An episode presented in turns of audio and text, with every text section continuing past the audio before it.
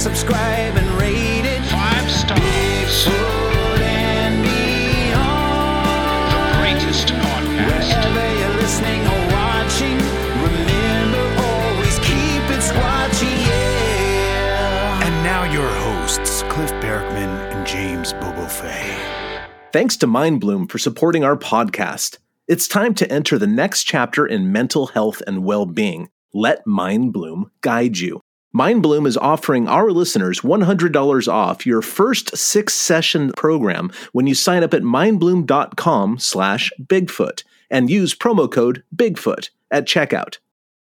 Hello, Bobo. How are you doing, man? Oh, not too good. Not too good. I don't like to hear that. What's going on?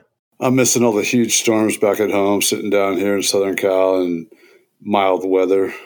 Oh, so you're bummed out that the weather's perfect. It's not perfect. I mean, it's, it's been a little rainy. I mean, it's it's it's storming just north of here, like uh, Ventura and Santa Barbara is getting pounded all the way up north. But we're, I'm right at the very southern edge of it, just just on the edge of it. Like we're not really getting much of anything. Now, you wanted to be up in uh, Humboldt for what reason? The waves or something? Like checking out the storm? Everything this this the wind like uh, the wind peeled uh, si- like siding off the house. Like it's Karita said it's been more scary. The wind was so scary for three days straight. It was worse than the earthquake. She thought she thought the house was coming down the whole time, not just for a couple minutes. It was like days. Like the the house, the surf got like 50, 60 feet, and it was rattling the house the whole time, and then the wind blasting it. And she's really looking forward to getting out of there. yeah, well, yeah. Well, there's we caught the northern end of that storm. It wasn't so bad. I mean, but uh, the the Oregon coast, of course, got 50 to 70 mile per hour gusts yesterday. That's the second time in like three weeks that's happened. We lost power again, of course, because Yeah. you live in the woods and the wind's blowing. Some tree's going to drop over a power line somewhere, and then you're just out of luck. So uh, we had to deal with that a little bit last night. But other than that, I, I mean, my side of the fence is pretty good. I'm sorry to hear that you're slightly disappointed that um, you can't be up north and join the storm more. You know, you kind of, re- you know, you kind of remind me of uh, John Muir. I guess he used to climb trees and storms in the Sierras to the very top. Oh, I've done that. yeah, just ride the storm back and forth. Yep, I've done that multiple times. yeah, I guess that's that's in your heart. It's in your soul and your blood, perhaps. Yeah, we went to this one spot up like uh what's that? Gosh, it's the nude beach just north of Camel Rock and Humboldt on the by Trinidad coastline, south of Trinidad. There's a oh, there's a famous nude beach right there. But my crazy buddy Johnny G, the guy that has the monkey army down in Nicaragua. Whoa, whoa, whoa, whoa, whoa. Let- Let's dissect that sentence for a minute. My crazy buddy, Johnny G, who has the monkey army. Is that what you said? Yeah. All right, continue. He's my old boat partner, the guy I bought the sailboat with, and it got wrecked in the hurricane down in Nicaragua. And then he stayed there. He's been there. He's been there like 22 years now or something. But he's the guy I told you about. He raised. He was breeding spider monkeys and uh, making them like guard dogs. Yeah, I, I, I remember this. But you know, Bobo, you say a lot of stuff, and I've spent a lot of time with you. Um, things like that, no matter how extraordinary they sound on the surface, sometimes just get lost, you know, in, in the jumble of other extraordinary things you tell me. Yeah, he got like a, a adolescent chimpanzee, and like the second year he had it, it was got bigger and more aggressive. Then it ended up attacking him and ripping his hand in half, like pulling, grabbing like the ring finger and little finger, then the other three thumb and middle finger and ring finger and or index finger, and ripped it like just and bit it at the same time, like attacked his hands. Yeah, you know, chimpanzees in general make terrible, terrible, terrible pets. Yep. Well, anyway, what about uh, your friend with the monkey army at, at, at the nude beach?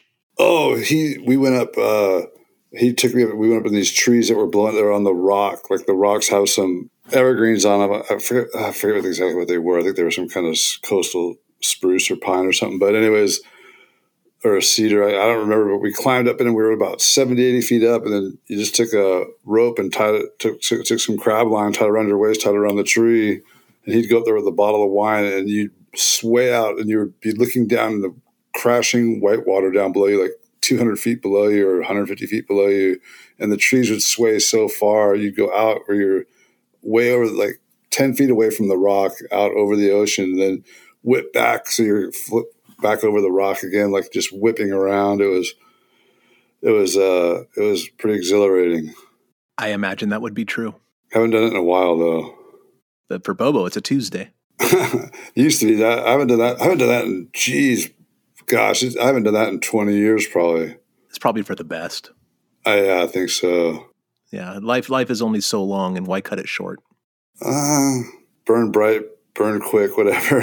One of those things.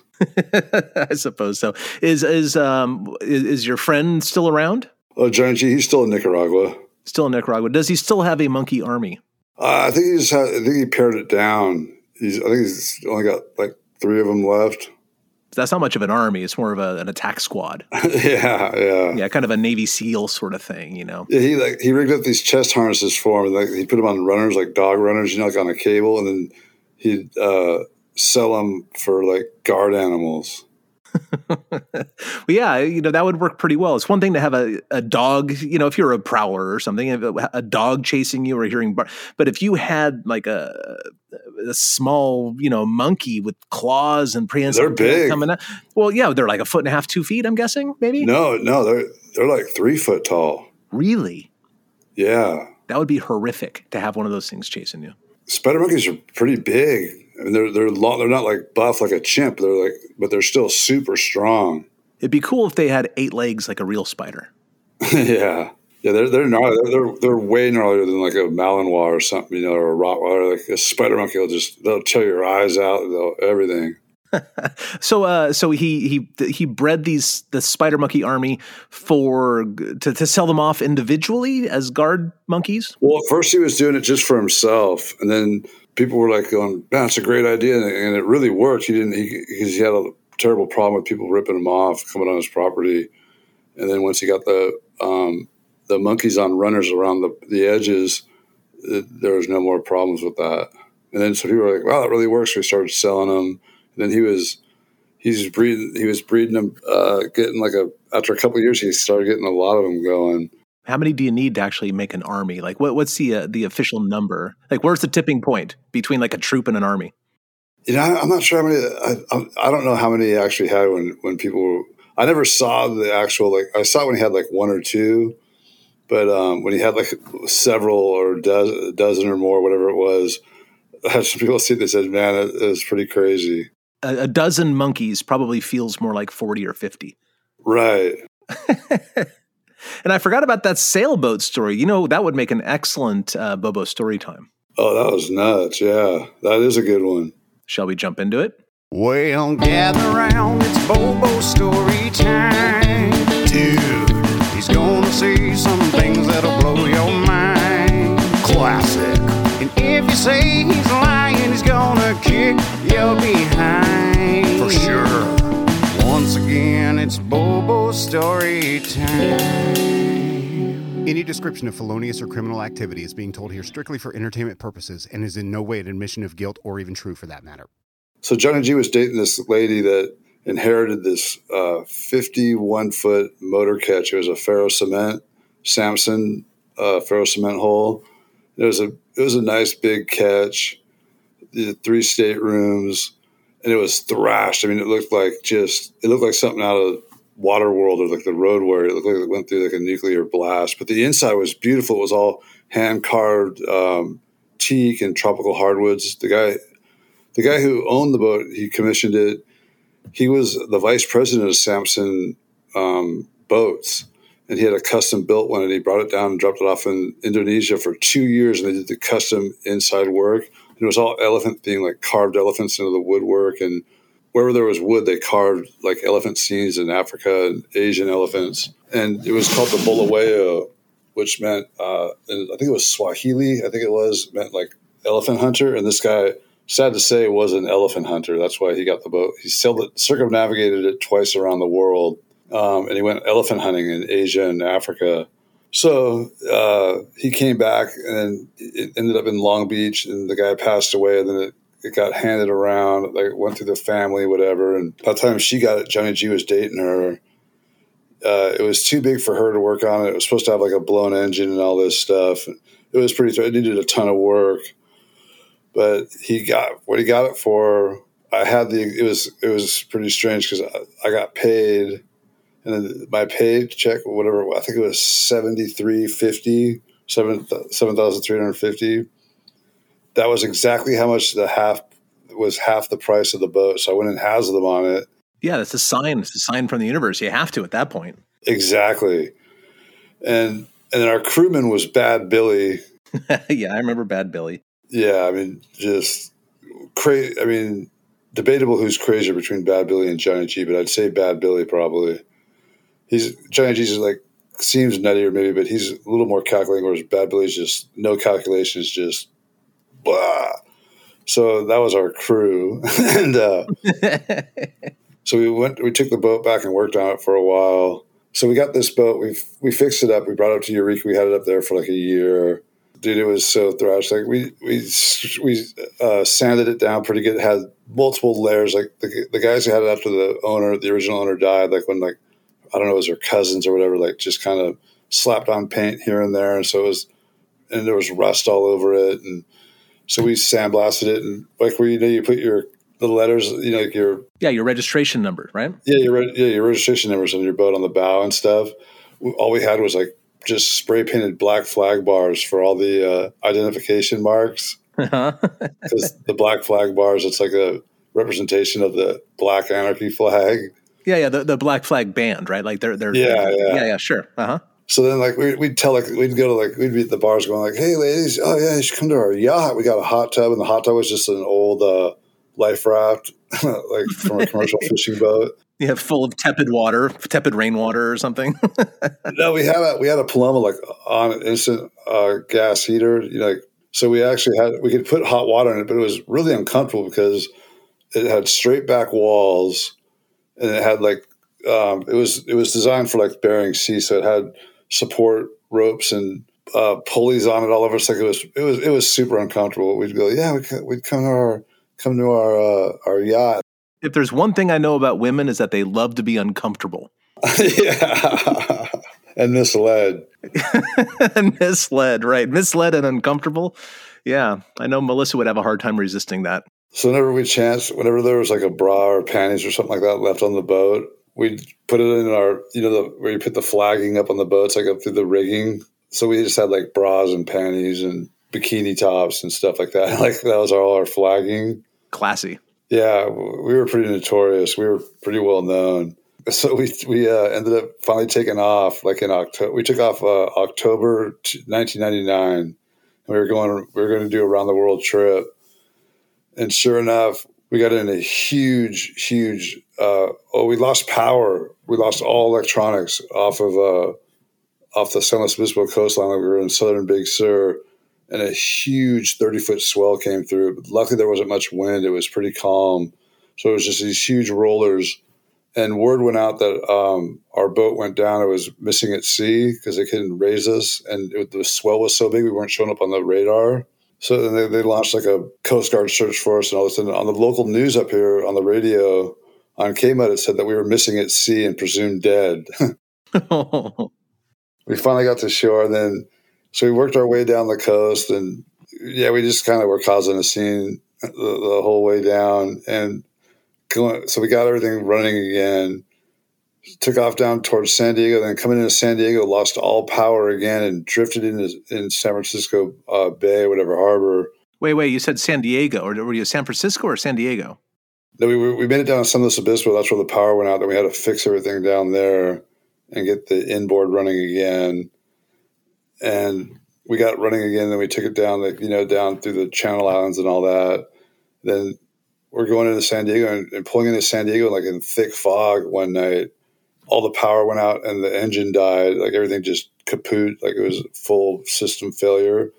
I mean, the drifting, and of course, Bad Billy was drinking like crazy. Like had whiskey hidden on the boat and stuff. He was drunk. We go drifting through the harbor in the fog, and we started seeing these signs saying, "Do not enter uh, United States Navy active, whatever." There's a huge Navy base there. It's like a submarine base, man. They take that stuff pretty seriously down there. Yeah, so we ended up floating past some munitions. They have like these pier dock things out in the middle of the bay, like just by themselves. These like warehouses on stilts that I guess they're heavily fortified and guarded. That they keep uh, munitions in, and I guess there's nuclear tactical weapons on that area too. Like there's a lot of nuclear armed v- vessels in there, and we were just drifting quietly through the fog and the dark, like around twelve thirty at night. Then finally ended up coming up and banging into one of those structures out there that you know had the dock on it and stuff, and we're tying up on it. There was there were signs all over the place saying you you know do not uh, do not you will be shot on site like this is a shoot to kill zone whatever.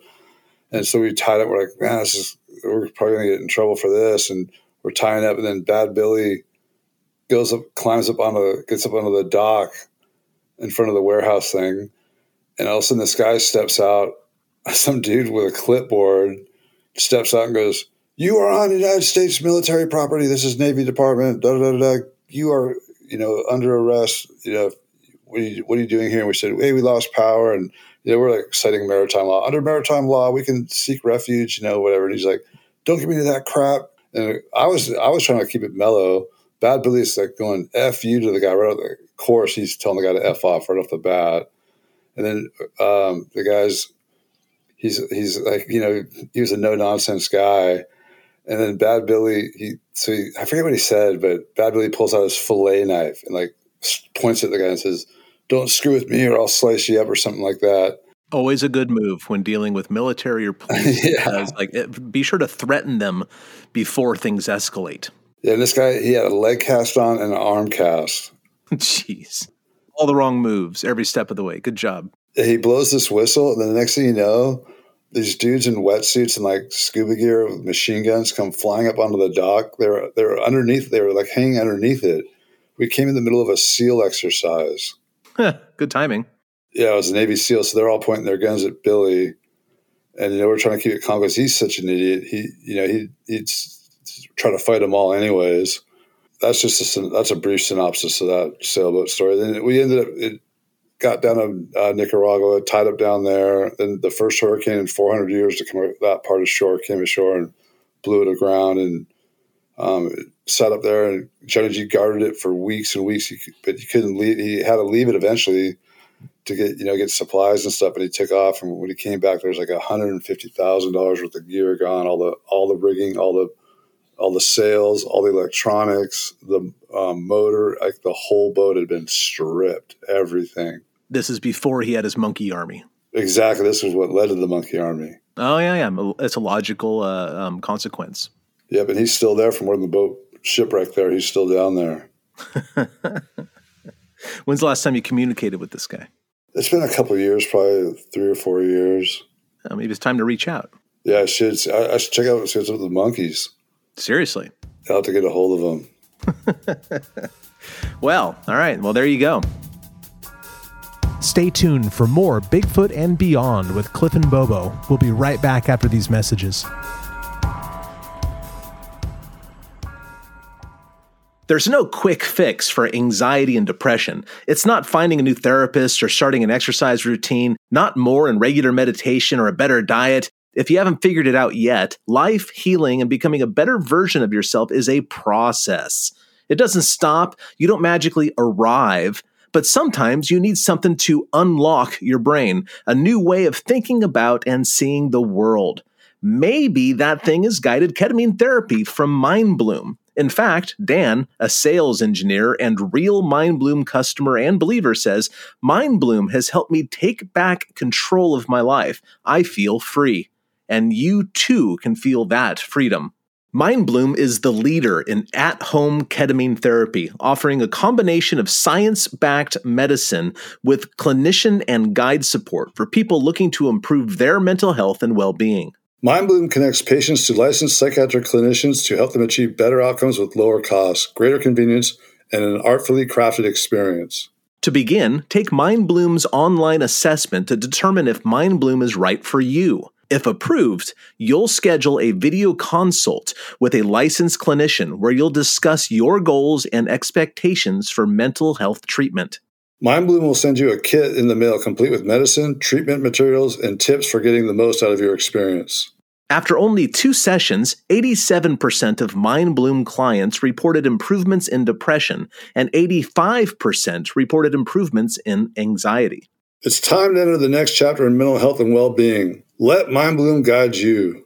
Right now, MindBloom is offering our listeners $100 off your first six-session program when you sign up at mindbloom.com slash Bigfoot and use promo code Bigfoot at checkout. Go to mindbloom.com slash Bigfoot, promo code Bigfoot, for $100 off your first six session program today. That's mindbloom.com slash Bigfoot, promo code Bigfoot. All right. Well, should we jump into the Q&A then? Sure. Yeah, that's why we're here. And I, that's why probably most of our listeners are here. Okay, why don't we listen to the first voicemail here? And again, uh, all of our listeners out there, if you want to ask us a question, there's a couple ways to do it. Um, the best way to do it, of course, is go straight to our website, which is bigfootandbeyondpodcast.com. And there's a contact button or something like that there. And you can hit that. And uh, once you go to the next screen there, there's two ways. You can either leave us a voicemail and you, that way you can actually hear your voice on the air and we're going to start with those people who did that. Or the second way is you know if you don't like the way you sound when you're recorded like is that do i really sound like that? You know you can always leave us a um, leave us an email. You can send us an email. Um, you put something like q&a or something in the subject and uh, and then matt pruitt our lovely and talented producer will dig through it and uh, give us the questions for the next month's q&a so there you go. You can go to bigfootandbeyondpodcast.com and uh, shoot your questions to us that way. Okay, but here we go. The first voicemail. Let's hear it. Hey, Cliff and Bobo. I Just want to wish you guys uh, happy holidays, happy new year, and all that. Coming to you from Squatchachusetts, just outside of Boston. Uh, but my question is in regards to the Blue Mountain evidence, in particular the Paul Freeman footage, why is that not more prevalent in the public eye?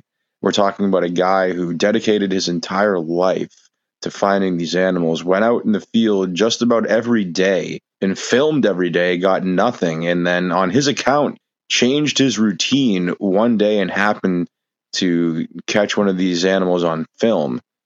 And I just want to know why is that not more prevalent or talked about in the public eye? Again, love the podcast and happy holidays and looking forward to hear your answer. Well, I think it's it's not like held back or concealed. Uh, I mean, for the Bigfoot community, it's pretty well known. Yeah, I, I, would say that's probably true, but I, I, think that it is spoken about a fair amount, except for a lot of the people who are speaking about it just really don't like the evidence. Um, they're generally tainted by other uh, other people's opinions, is what I find. Um, and it's one thing to like look at the film and say, well, I don't know, why, why, did I have to look down before it took the step? Is that a guy in a costume? Yeah, all that stuff is very reasonable, I think, as far as um, doubting the evidence in some sort of way.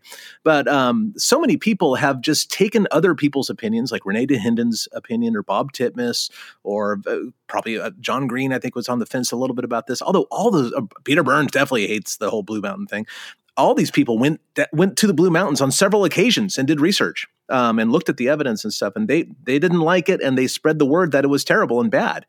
Um, and so, uh, why isn't it put out there as real, like as good evidence? More is a mystery. I think that's gonna that's gonna be turning here pretty quick. Well, I think it already is turning. You know, um, eh, eh, yeah, I, I, agree with you, Bobo. I, but I think it, that that that process is already underway. Um, the Freeman evidence is thrown back and forth because, gosh, the Bigfoot community is so gossipy, and they love to. Oh, he said this, and they that, they said this, and they're always basing their own opinions on other people's opinions instead of weighing the evidence for themselves. You know, it, it's one thing if somebody has um, not so much insight, but inside information um, about oh this particular piece of evidence was fabricated and this is the person who did it. I tracked that down and here's the evidence for that. But to to believe that the entire body of the Blue Mountain evidence, um, and not just the Freeman stuff, the Summerlin stuff, the Bill Laughery stuff, Dar Addington stuff, Dave, David Bean's stuff, um, Brian May's Brian May, that's the guitarist for Queen, um, uh, the May, whatever his last, his first name is, Greg May, like all those people, all their opinions don't matter because somebody said that Paul Freeman hoaxed something it's ridiculous. It's kind of a it's just that's just gossip and ridiculousness as far as I'm concerned. Um, and uh, they they always point to the the um, the the um, Good Morning America interview where the the people asked Paul Freeman, "Have you ever made fake footprints?" And he said, "Yes, I have." And then they cut it instead of playing the whole answer, which was, "Yes, I have. I've done experiments in my garden to find out how difficult these things would be to fake if somebody were trying to fake me." Um, I've done it. Meldrum's done it. You've done it. Yeah, yeah, Cliff. I mean, we went over all that when we had Michael Freeman, Paul's son, on episode 179, just a few episodes back. Yeah. So, um, but, but to get to, I guess, to this gentleman's question, he didn't leave his name, but whoever you are, we sure appreciate it. And we sure love uh, that part of the country out in Squatchachusetts. Um, but I don't know why this stuff isn't spoken about more because I, I know some researchers who think Paul Freeman faked everything and there's nothing there. But at the same time, they really like the handprints. They say, well, what is it? Is it everything's fake or is it some of the stuff's fake and, some, and some of it's not I, I, don't know. I mean, it's it, Freeman. The Freeman thing's a little weird, you know, because I, I, I have photographs of the vast majority of the Freeman collection. Um, I'm good friends with Michael. I have a lot of uh, the background information. Michael Freeman, of course, is Paul's son. Paul's dead. Um, I have a lot of inside information. It's, it's like, okay, well, you know what? Everything adds up to be pretty much legit. And sure, there are fakes in the Freeman collection, but that doesn't mean Paul made them. That doesn't mean Paul faked it. That means Paul went out to a location he was told about and cast whatever he found, which is another good thing, another thing that all good researchers should do. Um, I don't know. Uh, I mean, I guess some people might go out to an area and, and think that footprints are fake and therefore not cast them. But what kind of researcher is that? I mean, you should record everything that you find out there, whether it's real or fake. At least that's my feeling of it. You know, document everything and sort it out later. Um, but I don't know. I, I, think the Freeman stuff in particular is, radioactive in some ways because some of those early researchers um, loudly proclaimed that Paul Freeman was full of it, and part of it is because I, I think some of it was probably jealousy. I think uh, I think some of it is because at that early stage in the game, we knew very we we did not know as much as we do now about Sasquatch footprint casts and or handprints for that matter. There were so few, so many fewer um, examples in the data set. Um, we just didn't know as much. Like there's a, I think I've said this before on the podcast. There's a, a wonderful video that was made public by Todd Prescott um, through the John Green archives on Sasquatch Archives, the YouTube channel called Sasquatch Archives. It's fantastic. Everybody should go check these things out. And it's René Dahinden complaining about the Paul Freeman evidence and laying out a very uh, number of tracks. I believe it's from the 1987 trackway. Um, up there. Uh, it's, uh, it's above Mill Creek. I think they, they label it as Mill Creek, but it's not. It's above there, um, above there in the hills there. Um, and, and he lays out these tracks and he's pointing things out and saying, "Who could believe all this?" And look what what BS this is and whatnot.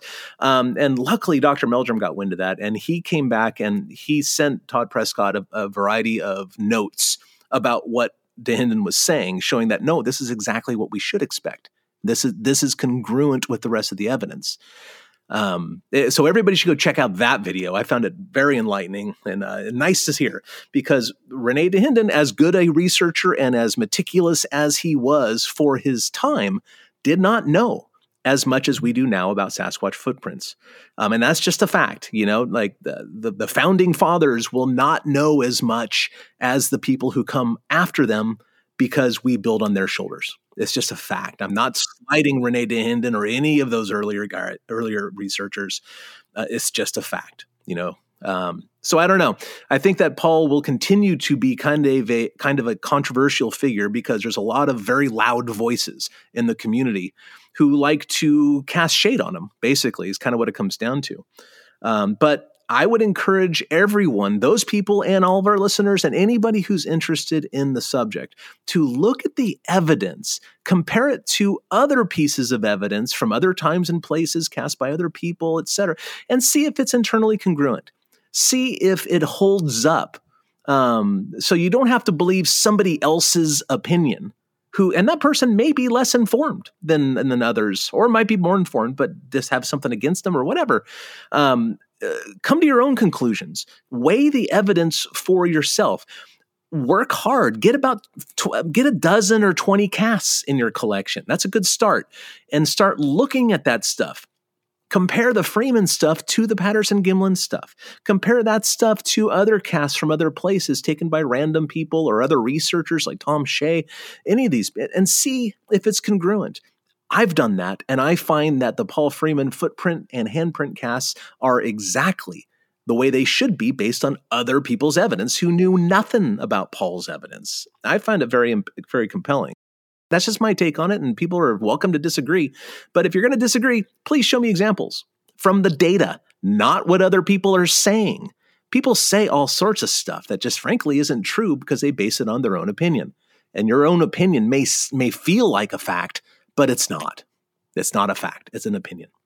Exactly. Well, there you go. I'll get off my uh, my soapbox now. But I'm I'm willing to get back on in a moment with the next question. You're just be a clean fella because you got a lot. You got a lot of soapboxes. I do. I do. I have. I go through a lot of soap, boxes of it. Washing out the naysayers' mouths with uh, soap.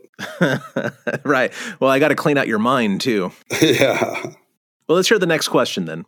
Bob Sinclair. This is Dan Murphy. And I've got a question for you. Being a storm chaser, tornado chaser as I am, in the storm chasing, tornado chasing community, we kind of keep track of how many tornadoes we see throughout a season or throughout a career. My career total is only 11. Some people have seen well over 100, well over 200. But I was wondering, in the Sasquatch chasing community, how many tornadoes have you guys seen? Is it five? Is it 10? Is it a few? I'm just wondering exactly about how many that you and Cliff have seen in a career and maybe in a season. Thank you very much. Are you talking Bigfoots or is it a euphemism for Bigfoots or does it mean actual tornadoes? I don't know. That's an interesting question because he did he did use the word how many tornadoes have you seen? And I guess my answer would be zero if that if that is his question. No, we saw that one in Dallas when the airport got hammered. Oh yeah, well that that one had never actually materialized into a tornado, but it was really close. That was awesome. No, it was, it was an F four. No, was it? I don't yes. think so. You sure? I'm hundred percent positive. Oh well, you know it must have missed us then.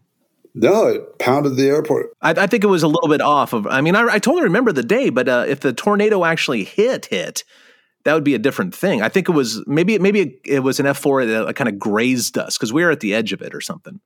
Yeah, we were at the edge of it. We were. It, it hit. Uh, remember, like 180 planes got they couldn't even fly because the hail was so big and gnarly. And, I remember the the um, 18 wheelers getting picked up and thrown around like right outside the airport. Yeah, I was thinking that didn't happen because we weren't in it, but yeah, you're right. I think you're. I think that you are right. Uh, there were a bunch of tornadoes in the area, and we just caught, grazed the edge of it, and it was gnarly enough. Like that, that hail hitting the planes and stuff. It was n- insane. Well, it was F five that it, when it hit the airport, it was an F four. That was yeah, that was an insane day. But luckily, Moneymaker saved some lives.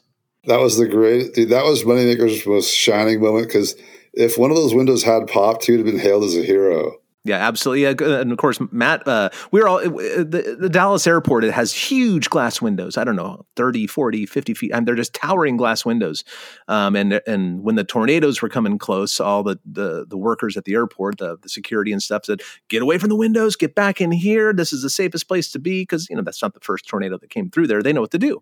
Then they let us go back and sit in the seats after the thing had passed. But I don't think Moneymaker was aware of that. No, no, no, no. They, it was before they let us sit back down again. We were we were not allowed in that area. Oh, okay. Well, I remember that guy came and sat in that area, and Matt came and had words with him to try to get him out of that area. And the guys threatening like, him. Yeah, so like I'm, I'm not going to do what you say. You're not wearing a badge. I don't know who you are. And Matt goes, "No, you need to get out of here now because I'm here to keep you safe," and or something to that effect. And and he kept pushing them and whatever else and and we were all just kind of laughing and you you filmed some of it of course but you lost that phone unfortunately or something you lost the oh. footage somehow. And the guy was getting belligerent and the moneymaker was being belligerent back and it was, it was quite the scene for a minute and eventually security came and talked to moneymaker and asked him to stop. Yeah moneymaker says moneymaker goes oh good here's my backup they go sir you're getting out of control they were there for him yeah they pulled they, they got, him away but you know by that point the storm had passed and i think matt was just trying to make a point that people should obey what he says um, yeah. yeah yeah but matt was matt heart was in the right place it just the timing wasn't right unfortunately it was gold it was great. It was great. It was a lot of fun to watch. Um, a little scary with the tornado coming through, but again, I don't think this guy was asking about tornadoes. I think he was asking about Sasquatches, and maybe That's, I think so. Yeah, storm chasers off, and my wife is really interested in storms and meteorology, and especially tornadoes. Um, you can tell her a, a, city in Oklahoma, and she'll tell you that about three tornadoes that went through there and what dates and EF five. I, I, I, saw that uh, F two that hit Long Beach during the Grand Prix about twenty something years ago. Oh, I have a vague recollection of that. That's interesting. I, okay. I saw that. I, saw the uh, the seating, like the the grandstands they put in portable grandstands for the race. I saw those things go flying up and hit into the building, and it was pretty gnarly. I've seen some water spouts down by like San Clemente and stuff on the freeway. That, those are pretty cool. I've seen water spouts too. Then I've seen a big tornado when we were kids driving cross country, like out I think it was Kansas or Missouri. We saw a big, big one in the distance, and then that's about it. Yeah, because the one we saw, the one, the one in um, that we saw in Dallas, the the storm wall. It was railing, hailing and raining so hard we couldn't see the funnel. Hmm. Yeah. Okay. Maybe that's why. Yeah. I remember it was really dark and big ass hail dropped from the sky for a long time and, and pelted the planes and broke windows and stuff. It was crazy. But you know, I, again, I think this gentleman uh, Dan uh, was uh, asking about how many Sasquatches we've seen in our entire lives or in a season. Um, well, mine's easy: one, maybe two. You know, um, one, maybe two is my answer for as far as Bigfoot. But putting eyes on a Bigfoot. Um, but for you, it's a much more convoluted answer. So you want to explain it? Yeah, I mean, I, I've seen him more than a half dozen times, but some people would, a lot of people wouldn't count. I know people that have, I, I go, you saw one. They're like, oh, I can't say for sure I saw one. I'm like, dude, like what else? What else is nine foot tall and hair covered? But yeah, I mean, I've only had one glimpse in daylight, and the rest were all at night with naked eye, thermal, or night vision. And some of them aren't great. You know, they're just like blobby or like my first one, even though it was the one that blew me away the most because it was, you know, it was just it was my first one, and, and realizing how big it was, how thick and wide it was, that that blew my mind. But it it was uh, admittedly a poor setting. It was it was more that we could rule out what it wasn't. You know, we could rule everything out just because. But it was you know it, was, wasn't that great of a setting. But then I had my best sighting three years. I had two really good sightings in 2004. One up in the Olympic Peninsula, that one on the Highway 101 on the Quinault Reservation. Then I had that one down in Jicarilla at Hoyt Velarde's place on the Jicarilla Apache Reservation. I had my best sighting ever. That was that was cool. Um, I watched that one for several minutes, and then the other ones were nothing great. All of them were. I mean, you, you could see them and you could see them moving around, but it was it wasn't like you could see muscles flaring. And then when I had that one in about three years ago down in uh, Louisiana, when the the thermal didn't work properly, that I guess that had to be my best one because well, was that one or the Jicarilla one? Because um, the one in Louisiana, I could see you know the different color gradations, like where the muscles are you know working hard. You know they, they get a little warmer and like where the hair was thicker. You know you could tell. I mean, it was just it was amazing. You know you could see I could see that was the only one I ever saw any detail on. What about that one in uh, Ohio when we were filming? Yeah, that was just more. I mean, it was, it was just a silhouette. Oh, uh, yeah, yeah. Just like the the two closest ones I've seen was that one and the one with Jamie J at Bluff Creek. Ironically, both the ones I saw were about the same size. That were really close. They were both like five ten, maybe six foot in there that range, and you know maybe two two twenty two fifty somewhere in there. Pretty bulky then. Yeah, but not not exceedingly bulky. I mean, I guess it was probably it looked to me like just guessing like six six uh, foot two twenty five. The one we saw uh, Bluff Creek, the one I saw in Ohio was probably about five ten, maybe six foot, but more like five ten. Yeah, you said it looked like Adam Foskey, our, our tech guy. Yeah, yeah, just like a look like stocky guy, like it uh, looked like a high school football linebacker to me. Well, so let, us put a number on it. I, you don't have to be exact, um, but uh, what what how many times would you say that you have had either uh, clear I mean, uh, how many sightings or fleeting glimpses? We'll, we'll, all in one pool there. So how many? Okay. There's the first one second one third one.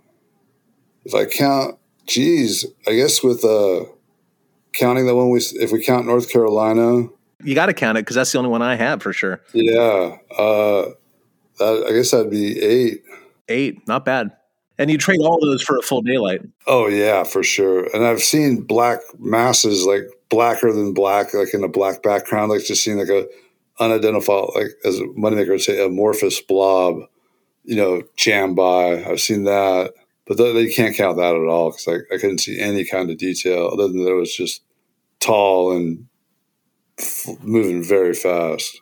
Well, there you go, Dan. That's the that's the answer for you. Tornadoes and Sasquatches.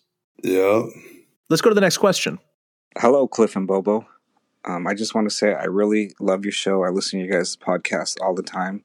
Um, my name is Mario Ramirez. I'm a veteran of the uh, Iraq War. Um, this is a question of like a, a, beyond question. A few months ago, my wife had seen um, like this giant bird um, about 30 miles south of San Jose, and I, I would call it like a, a, thunderbird, what the natives would call it. Do you guys happen to know of any like information or, or heard of any sightings of, of uh, such bird? If if you have, uh, please let me know, and I, am curious to know what, what your guys' thoughts about that. Thank you. Is that San Jose, California? Probably, I'm guessing. I, think they can get those California condors might range up there because I just saw my first California condor. The the Yurok tribe has been re releasing California condors up in Northern California in their historic ranges just this last year and a half or so. And I saw my first one um, last month up by Weitchpec, and it was it was big. You can see why they call them thunderbirds because it's noticeably much larger than other birds. I'm not sure I've ever seen one of those in the wild. There's a part of me that thinks I have, but I can't remember when that would have been. So, uh, of course, I've seen them in zoos. They fly over the grapevine. Well, I know they're in the grapevine. They're in, they're in the you know the the the um, Big Sur range or whatever that's called, um, in that zone there. So yeah, San Jose San Jose is just just north of the edge of Big Sur. You know. Yeah, yeah. He might, and he said he was south of Big uh, of San Jose, so he maybe that's what his wife had seen. But for Mario's question about Thunderbirds and all that sort of stuff, I, I don't look into that. I, I, catch wind a little bit of that just because I'm into weird animals and mystery animals and that sort of thing. But um, the resource I would go to is uh, Ken Gerhard wrote a book on this sort of thing. And Ken's an excellent researcher, kind of no nonsense, and um, he and he goes straight to the source with his usually witnesses and other historical accounts. Um, I would go. I would go check out Ken Gerhard's book. Yeah, flying humanoids. Is that what it's called? Flying humanoids? That's part of the title. I think he looks into all sorts of uh, flying critters. So uh, I would check that out. His book is called Encounters with Flying Humanoids, Mothman, Man Birds, and goodness knows what else. So yeah, I would check probably check that book.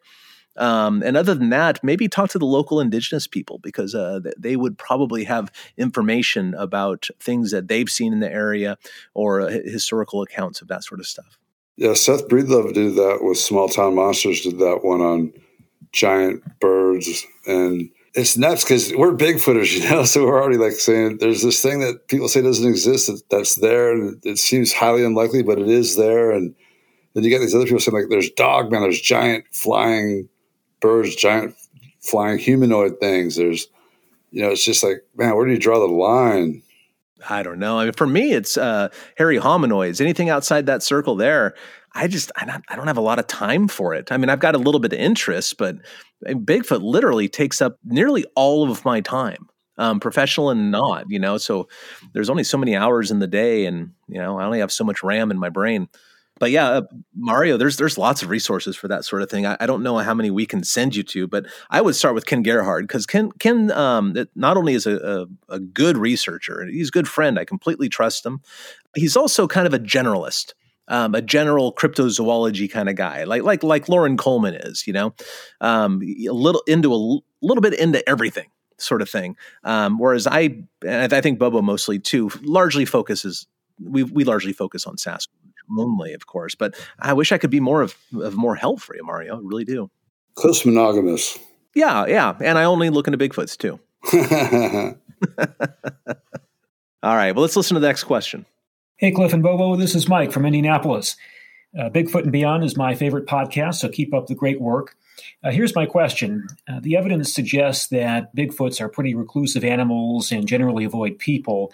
But you would think that in all these years there would have been at least one Bigfoot, uh, perhaps a particularly intelligent and curious one, that would have attempted to openly and directly interact and communicate with people.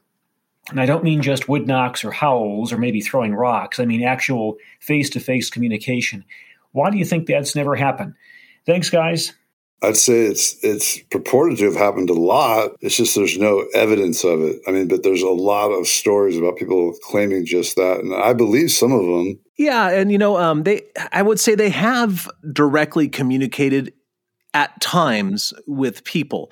And I'm not talking about, you know, mind speak and all that sort of stuff or whatever. I'm thinking of things like uh, that woman on the Hoopa reservation that was feeding the McDonald's like Big Macs for a while. And when she stopped, it absolutely communicated with her that it was displeased that she stopped.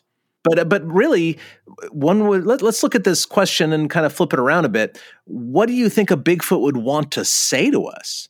I mean, that because communication Well, exactly. Communication is a I'm giving you a message of some sort. You know, it, it's it's a very weird sort of uh, speaking is like a very weird sort of telepathy. I think something, I make these noises with my mouth, and you hear them, and you, if your dictionary matches my dictionary, you know what I was thinking that's it's a weird thing this language deal you know this communication thing that we have.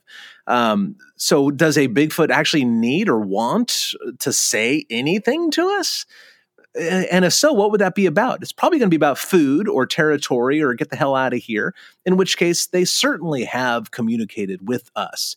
Um, what would a bear want to say to us? Really? I mean not much right? Um, and i think that's probably it's very similar to a sasquatch they don't need us. They don't want us around. They don't. We're, we're intruders. We probably stress them out pretty good. Um, what would they even have to say? What would be so important um, that they would feel they would have to deal with us to communicate anything else but get the hell out of here or where's that food you've kept giving me for the last month? Right. That's about. That seems to be the the main gist of it or, or or or take that curtain off the window so I can keep watching TV, or something like that. Yeah, yeah. It, it seems to be more, mostly about that kind of thing. Um, whatever communication is going on, because well, let's compare it to the other ape species. You know, like chimpanzees or something. Chimpanzees are smart, but really, do wild chimpanzees seek to communicate in any way with with humans? Because the Jane Goodall stuff, um, they were all habituated by food. You know, Jane Goodall brought those chimpanzees close. Like all these Jane Goodall studies, they were brought in and enticed to be close by food, and that's how um, she and her team got a chance to observe these animals in a semi-natural environment. Um, but before that, I mean, you could follow around a troop of chimpanzees for quite a while without ever seeing them, and they're not stepping out to try to communicate with us because they probably don't want us around and have nothing to say you know in any way like and, and I, I, use the word say very very loosely there obviously metaphorically. Um, so I, th- I think it's kind of the same gig as that just like what what would they want what would they feel compelled to communicate to us if it's not about food or staying out of their territory or leaving them alone? And all of those things they do communicate to us. They don't speak english but they are very effective communicators. Yep yeah. So that, that would be my answer on that one, Mike. I hope that helps a little bit. Stay tuned for more Bigfoot and Beyond with Cliff and Bobo. We'll be right back after these messages.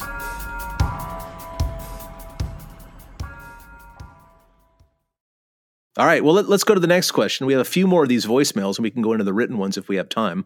Hey, Cliff. Hey, Bobo. So, question for you is I don't know if you remember, but when on the show, you guys came up here to New Hampshire and up to the Mount Washington Resort. Unfortunately, it was the dead of winter. Not much going on. I don't believe you found much from what I remember. Um, just want to know what was the feel? What was the squatch factor? Do you think we have them up here? Love the show. Keep up the great work and keep it squatchy. They definitely have them up there for sure. I don't think it's like the Olympic Peninsula, like all over the place, but they're definitely there. Oh yeah, yeah, absolutely. I mean, we didn't find any at the. I don't remember if we found them at the Mount. I know that one night we got we got fooled by some noise or whatever. But um, but man, what the New Hampshire thing? Sure, certainly the habitat is great. I was very impressed with the habitat. What, what do you think, Bobs, about that one? Yeah, I mean they they got a lot of swamps and cedar grows and um, open. They got a they got a, a, lot of that old farmland that switched back to um, wilds because it was wasn't the best farmland, but it, you know it still has the fruit orchards there and there's there's a lot going on there. A lot of wildlife. Oh yeah, and you know it reminded me of the Pacific Northwest, like on maybe a three quarter scale. Like everything wasn't quite as big as the Pacific Northwest and, and the sort of grandiose v- vistas and towering mountains on the horizon. But man, they've got it all. It's just not quite as big as it is out west. Um, but you know what really impressed me? What if they're to leave me no doubt whatsoever that Sasquatches are in fact in New Hampshire, at least some of them, is that footprint that we got to investigate in New Hampshire. Oh yeah, that was one of the nicest looking footprints I've seen pretty much anywhere. Um, it, it, was very impressive. The guy said he was going to make copies and maybe reach out, but he never did. Unfortunately, I wish he did because that was just a beautiful cast. But I did get a picture of it. In fact, I got a picture of RPG holding it, if I remember right. Um, and for those people who don't know what I'm talking about, you can go back and look at the episode, of course. There's really interesting video and some photographs of this particular footprint cast. And for our uh, members, um, a lot of our, a lot of you guys have become members now. We really do appreciate that. And we get an extra 45 minutes or so of content every single week. Um, and we'll be doing a special members Q&A after we, we're done recording this regular episode.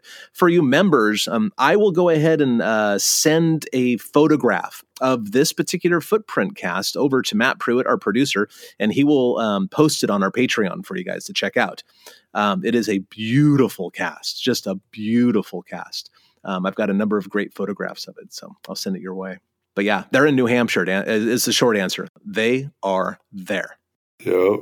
And for our final voicemail question, here we go. Sir Cliff and sirloin. Gosh almighty. oh, you guys are great. I was wondering, Cliff, if Bobo's trailer is still in your backyard. And if so, let's make some moolah off of it, right? Let's B and B it.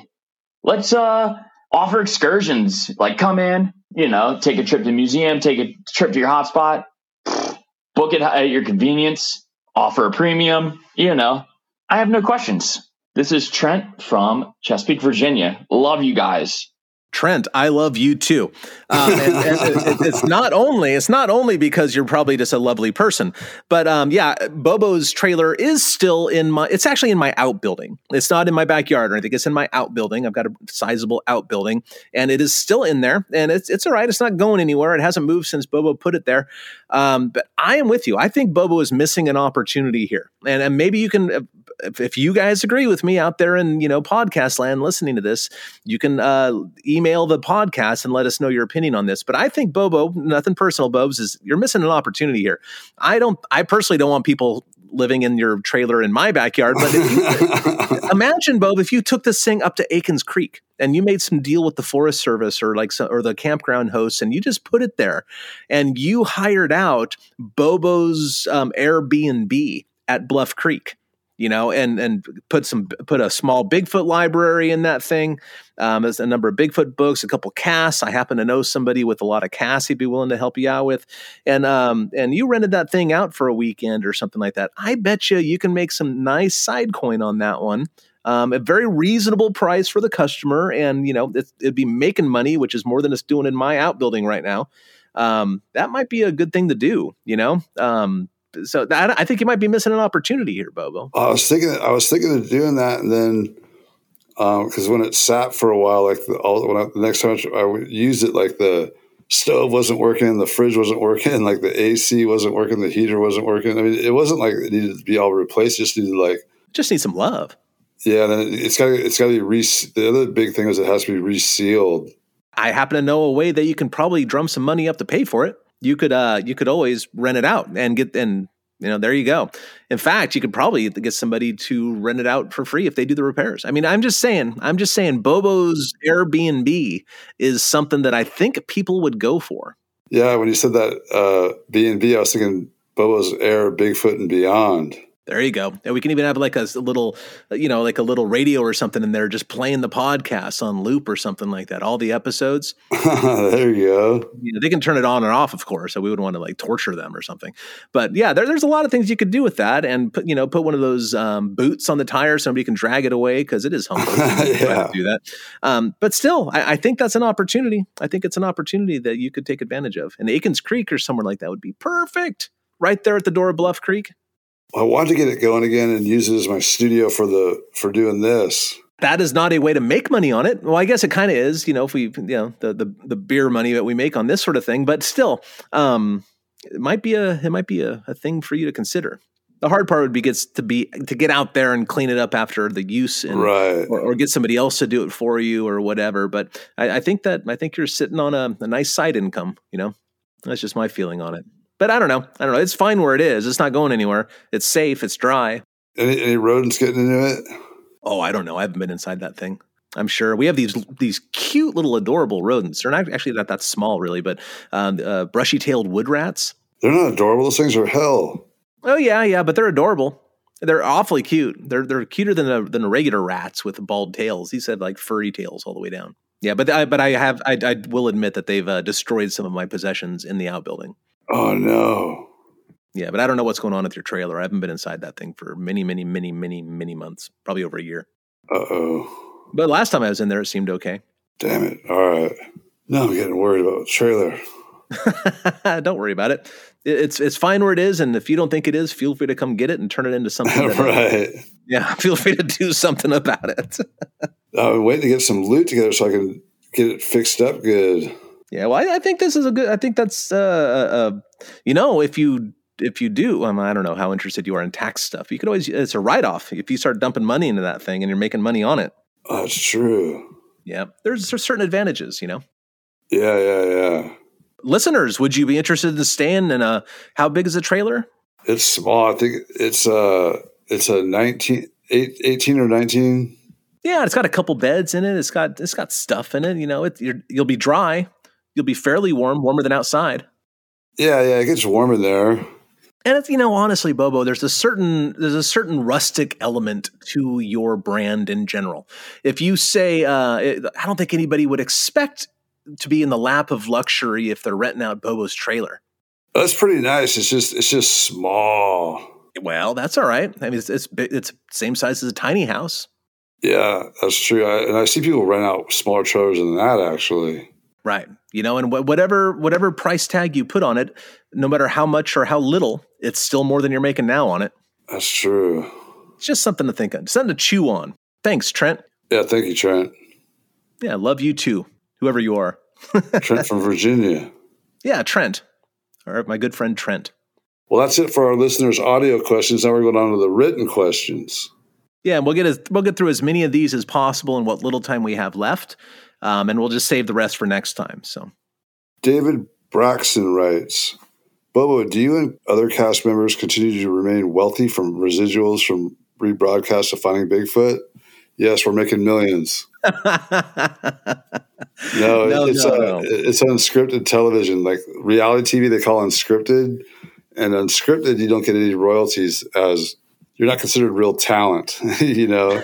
they refer to us as talent for some reason, but yeah, but, uh, we, but we're the real talent because we come up with our own writing. I said, I said we should not only get credit for being on film, we should get credit for being writers because there's no one writing us our lines. We're just we're writing ourselves as we talk. You know, like we're making our own dialogue. So we deserve we, we deserve more than an actor. Yeah, we never we were not told what to say or anything by any, by any means, and no, and we're not we're not part of the Screen Actors Guild.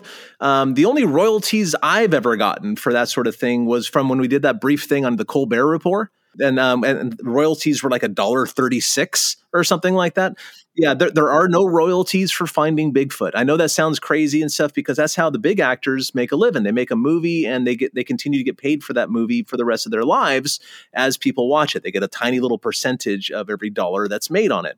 But that's not the case with reality TV. It certainly wasn't with our show. I, I, maybe there's some reality TV show out there, uh, like Ozzy. Does his show? I mean, I have no idea. Maybe if you're a producer.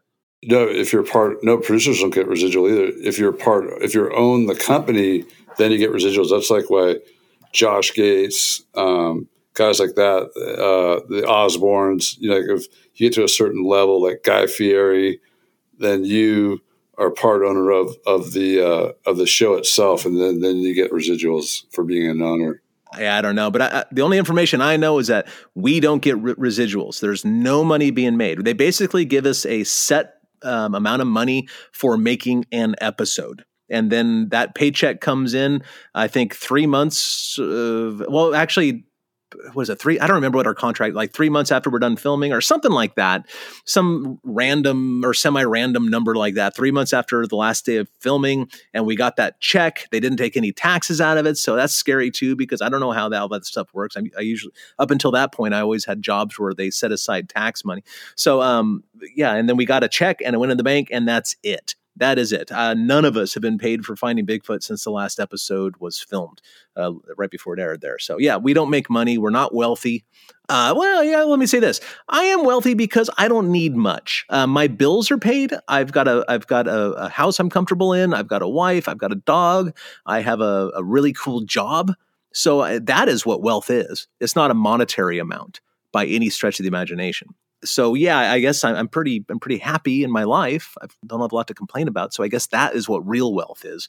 But as far as monetary wealth, no, no, I'm never going to be wealthy. I own a Bigfoot museum for goodness sake. There's there's not a lot of money in this. Um, but there are no residuals, no royalties whatsoever coming in from finding Bigfoot to any of us. So you can feel free to spread that truth around because I know there's a lot of rumors to the contrary. Yeah. Whatever wealth we have is because we're simple people and we can live on what we make. But it's that we don't make money from finding Bigfoot now. And we we did when we made it because it's hard work and we got it that lump sum sum for every episode. But ever since then, nada. Okay, the next question is from Chris Randall. Hey, Cliff and Bobo, I hope you are doing well. I am currently rewatching all of the seasons of Finding Bigfoot on Discovery Plus, and it has been a blast. I am curious to know during your time on the show, when someone would go off and do their own solo investigation, did you choose to do it at random or did you guys have a rotation of who would go solo? Thanks. Yeah, we rotated. Yeah, yeah, rotated. And sometimes they would choose too. like the production company uh, but generally, it was rotating. Like we we had a set turn that we would go in, um, and and I don't I don't remember if it was totally set or like er, who hasn't gone yet. Okay, you should go, and then we'll start the rotation again. One of those things. But yeah, um, you know, I know in um, Oregon when we were here in Oregon, they let me do it. I don't know if that was in rotation or not, just because I knew the spots and it was my own backyard and stuff. Right. Yeah, they did switch it for something like that.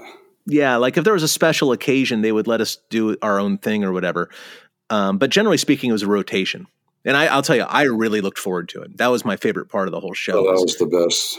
Yeah, being off camping with Tyler and and just filming stuff, and it was, it was great, man. I loved that part because the production didn't tell us what to do or where to go or anything. We could pretty much do or go wherever we wanted, as long as we came back with good footage of of something fun that that was cool. Um, yeah, I mean, I, I thought it was the best part of the show. Certainly, was the the best part to film being away from the production and the circus and all that stuff. Yeah, yeah, it was wonderful. But um, yeah, we're on a rotation. Basically, is the answer to that one. Loved it. I think we have time for maybe what two more. Yeah, yeah we got time for that. Okay, Bob. So you read this one, and I'll take the last one. All right, Chris Gilly. Are there any reports of Sasquatches riding moose or bison for transportation? All right, I got time for this crap, Cliff. Tell us, Bobes. Teach us. No. No, no, not that I'm aware of. Although I've seen some magnets that have them on the back. Yeah, I've seen that one of the of Sasquatch riding the Loch Ness monster. I have a shirt that uh, has a Sasquatch riding a unicorn. yeah, that seems more likely. No, no, there's nothing like that. There's nothing like that. I don't, I don't think that I don't think any of the animals would let Sasquatches even get close to them in that sort of way. Okay, let's look at the last question here, and the last question is from Paulo Tourette. This is one for Bobo. Have you ever thought about writing an autobiography? There's not many people who have a life like yours, uh, well, who have lived a life like yours. It's inspiring, exciting, interesting, and absolutely hilarious from the snippets that I that have surfaced on Bobo's Storytime. Please do. I know I'm not the only one who would love to delve in. Yeah, I had some. I mean, I've had a lot of offers, and I had that book deal on the table for a while, and then I hired a guy to help me write the book, a buddy, and then he started looking at it like it was his book about me and not my book that I hired him to help me write. So we got into this big fight about it, and that got held up. And then I basically wrote the whole thing. I wrote 100, I needed 205 pages, I think they said, uh, or 195, something like that. And I, I was up to 171 pages. And that's when I had that whole thing happen when I got bumped off the plane before Christmas and they I got escorted out by the police from the airport. What? When I left my computer bag on the counter at the at the gate because they gave my seat to that lady that was because she was crying because she'd been sitting in the airport for like a day and a half and we were just coming back. I'd been in the airport for a day, uh, two days at that point. We were coming back for Christmas at, off one of the shoots and it was like December 23rd or whatever. Like we left the 21st. This was the 23rd. I'd been flying back and forth across the country just trying to get because of the storms, just trying to get into San Francisco. Then I got to San Francisco and the little 27 passenger plane, that's all they had back then, was a little propeller plane to Humboldt. And the woman, I guess, had been there for two days or a day and a half crying, saying she needs to see her grandkids. She needs to see her grandkids. And she was stuck in the airport. And normally I got, I normally would be like, okay, you know, something like that. I'd be like, okay, go ahead, take my spot. But dude, we had been on the road for like four months, and I was just so beat, tired, and I just spent two nights in airport, sitting up like you know, no sleep, just sitting in plastic chairs and just uh, just couldn't wait to get home. And, and also the guy taking care of Monkey who was staying at my house, he left that day. I said, "Go ahead and take off. I'm going to be home this evening. I'm flying in." So he left that that evening, and Monkey was in the house. You know, like going to need to go to the bathroom and this and that. And they and um, I got there. I had a connection. I got into San Francisco. I got to the uh, got to. It said uh, flight was at ten thirty. Doors open at ten the the gate closes at ten twenty, and I got there at ten oh six or ten oh seven or twelve, yeah, ten oh seven or something like that. There was still like thirteen minutes or fourteen minutes until the gate closed, and I had a first class ticket, so I was like, uh, and they knew I was on the the flight coming in, and I made the the cut, and so I was sitting there, and and, there, and all of a sudden the, this lady was up there crying, and I was waiting for like five, six, seven minutes, and all of a sudden she starts going, "Thank you, thank you, thank you." And she's she goes to board the plane, and I'm and I walk up and I said, "Yeah, uh, James Fay, here's my ticket." And I saw the chick at the counter; her eyes go big, and she looks at me like, "Uh oh," and then she looks at the lady walking on the plane. I said, "Did you just give my seat to her?" She goes, "Well, you weren't here on time." I said, "No, no, no, I'm here. The gate is open. That's my seat." I go, "Ma'am, excuse me, ma'am, could hold on one second, please?" And she's like, "What? What?" She starts like getting hysterical, and I'm like I go, if that's my seat, I am here and I want my seat. Do not give away my seat because they've done that. I got bumped so many times from United. I was at war with them. I was so mad at them already. I said, you did not just give my seat away. Like I am going home right now. Because also they said if you didn't get on the flight tonight, there was no flights until the 20 until Christmas Day, two more days later. And I was just like, screw that. I'm not sitting here for four freaking days and then flying on Christmas and leaving Monkey in the house for a couple days by herself. So I flipped out. And it was during that time in San Francisco when you had to like fly in to one terminal, get out, go out, and then come back in through security again, then go back to the other terminal at the same airport. Go, but you had to go through security. It was lame. It added like a bunch of hassle. So I was like, oh man. So I had to go through security. And I always kept multiple copies of the book on um, thumb drives. So I had my computer with two thumb drives I put them, I had to pull them out of my pocket. I had one in my pocket, one in the, one in the computer case, and then the computer had the copy. And I was going through the, the, the security again. I'm like, oh shoot, I got this, I got this thumb drive. So I put it in the computer bag, and I never kept them all in the same bag together. Just that, just right then, and I was hustling to get to the next, make sure I got there on time. So I just, I didn't even pull it back out and put it in my pocket. I just carried my computer bag in my backpack and jammed over to the the next gate, I need to get my flight home. And that's when that all happened. And then I was saying, You're not giving me my seat. This is starting to get really mad going, Where's the supervisor? Get I, I was telling that lady, do not and then, then this other guy came and goes, Sir, you're being you're being aggressive. You're being you're being threatening and like trying to blame it on me, like I was the problem. Like, no, no, no, no. This is about you guys giving me that's my seat. I want it. I got the ticket right here. Too bad. I don't care if she's crying. I'm going home. And then they started like going, "Sir, sir, you're you're you're scaring me. You're you're being you're being very aggressive." I said, "I'm not going to do anything. I'm just very very upset because you guys pull this crap all the time." And then so then they said, "Sir, step away from the desk." I said, "No, give me my freaking seat." And then it turned into this whole hubbubaloo, and the cops came and like grabbed me and made me leave and escorted me out of the airport terminal. And uh, the computer bag. I left it sitting there, and as we're walking, I said, "Oh wait, my computer's over." They said, "Too bad."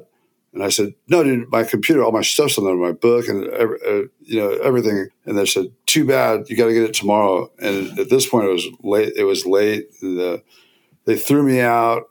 The next day was like Christmas Eve, and people didn't show up. Like a bunch of cops called in sick and didn't show up. So there was I could it, it uh, uh, turned into this whole mess, and I ended up going home without my computer bag and uh, got stolen. And it turned up it was it ended up in Minneapolis. Like they tracked it to Minneapolis, but it was the the beep like location beeper was in a big apartment complex. And they're like, we can't go look for that. Like we're not look you know we're not we're not going into an apartment. But they're trying to find out a computer.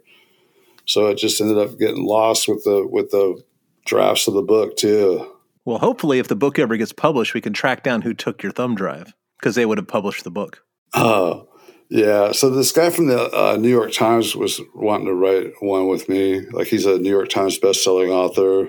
Then I had some other guy, a big Hollywood guy, talked to me about licensing my life story for a movie, but I was just like, at first I was going to do it. I was, I was like, yeah, I'll do it. Then I was kind of was like, man, people put there's so much junk books out there. Like they're not going to learn anything from my book really too much, or it would just become like a vanity piece or whatever. Like I just, I just didn't see the point of it. You know, I was just kind of like, ah, I don't need. I don't need to write a book. There's there's so many good books to read out there. I don't want to like put mine out there and keep someone from reading a good book reading my book. a hullabaloo indeed, Bobo. Seems that you're uh, you're you're blessed with a lot of hullabaloos in your life. What's a hullabaloo? Uh, well, you you're the one who said it. Oh, you literally said that like like two minutes ago. I thought. Well, I thought the way you were saying. I thought. I, I thought. I, I, I thought it was a different meaning when you said it. I sound more authoritative. Respect Cliff's authority. I think it's a hullabobobaloo. Oh, there you go. I can go with that one. 2023 word of the year, hullabobobaloo. Money's tight, so I might, I might have to sell out someday and just do one anyways. Oh, you totally should. I don't think anybody would be upset at you for doing that. I got to check out statute of limitations on a bunch of stuff first. and you don't want your parents to read it. Okay, well, everybody, that's uh, January Q and A. That was a fun one for me. I think we all had fun here. Hope you guys enjoyed listening to it. If you would like to ask us a question, you can do that. Just go to bigfootandbeyondpodcast.com and you can either email a question or you can leave us a voicemail and hear your own voice on the air, which is kind of fun and cool other than that, I mean, uh, you can, if you like a sweatshirt with us, we have sweatshirts and t shirts and stuff. You can go to SasquatchPrince.com. But more than anything, if you wish that our time had not ended right now, which it has, by the way, we're going away. This is the closing of the show. If you wish that this was not true, you could become a member. You can go to patreon.com slash Bigfoot and Beyond podcast and then become a member. Five bucks a month, and you get an extra 30, 45 minutes or so of content every single week. Um, the people who have already signed up seem to really be enjoying it. We're not losing members, we're gaining them, and um, people are saying really, really nice things. Thank you very much for all you listeners and all you members. If you would like a little bit more of Cliff and Bobo every single week, that's a way to get it. So, other than that, Bobes, if, if you don't have anything else to add, you can take us out of here. All right, folks. Thanks a lot for joining us. We appreciate it. And until next week, y'all keep it squatchy.